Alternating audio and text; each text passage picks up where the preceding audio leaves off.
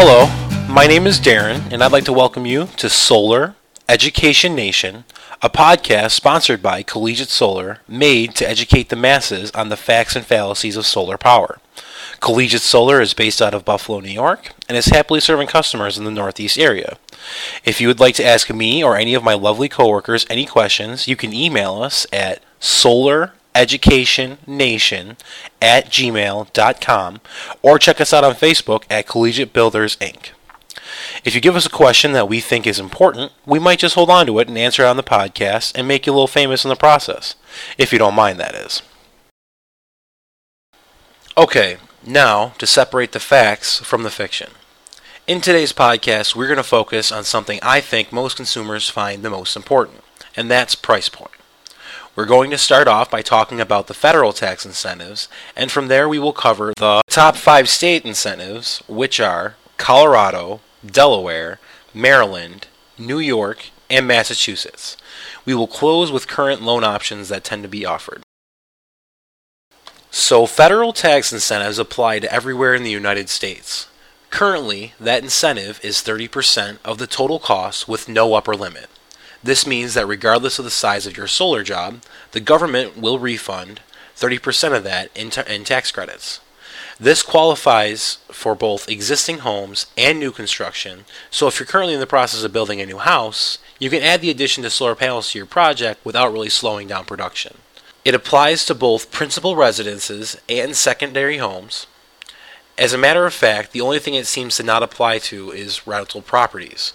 With these incentives, the federal government is essentially paying for a third of any solar job, but these incentives end at the end of 2016. Those federal incentives compound with most state incentives. However, to save on time, I'm only going to cover the top five state based incentives. If you'd like me to go over your state's incentives, feel free to send me an email and I'll happily link you to some websites explaining your state's incentives for you. First state that we are going to cover is number five on the list, Colorado. Colorado, being more progressive than most states, is no stranger to solar power. While most of the larger rebates are gone, the tax exemptions, performance payouts, and accessibility laws are all running strong to this day. They also have a strong RPS, or Renewables Portfolio Standard, which is set into place to force utility companies to generate a certain percentage of their energy as renewable energy. Number four on the list of best state based incentives is Delaware. Delaware's government is taking a page out of Colorado's book by keeping the pro solar laws they've already passed in place. They seem to be making more moves as they have passed even more tax credits in the most recent months. The RPS in Delaware isn't as strong as some other states in the top five, but they make up for it by having a massive amounts of incentives. Next up at number three is Maryland.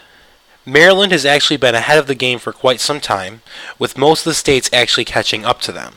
They might not have as many compounding state incentives, but they do have enough different incentives to make sure that everyone qualifies for solar in one way or another.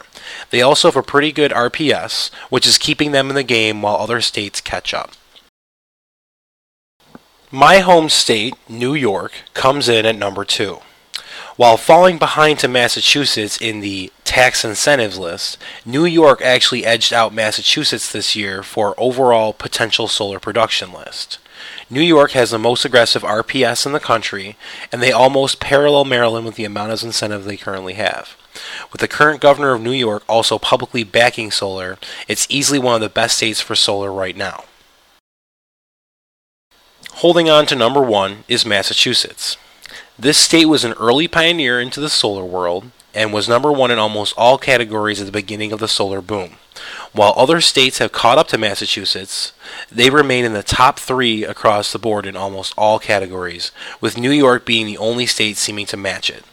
With a healthy balance of a strong RPS and lasting incentives, topped off with the lowest 5 kilowatt production payback time of 5 years, Massachusetts remains one of the best states for solar in the country.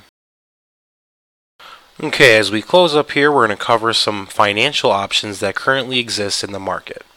You may choose to lease your solar project if for some reason the incentives in your state aren't in your favor. The usual lease lasts for 20 years and usually only has a 2% escalation rate, while most power companies see an annual escalation rate estimated around 4%. However, unless you are a minimal power user, the payments for leasing tend to be higher than the monthly payments on average for a loan to cover the average solar project. While I'm not 100% familiar with all of the state's laws and policies, I do know that here in New York State, loans are currently available through banks that allow loans to be transferable.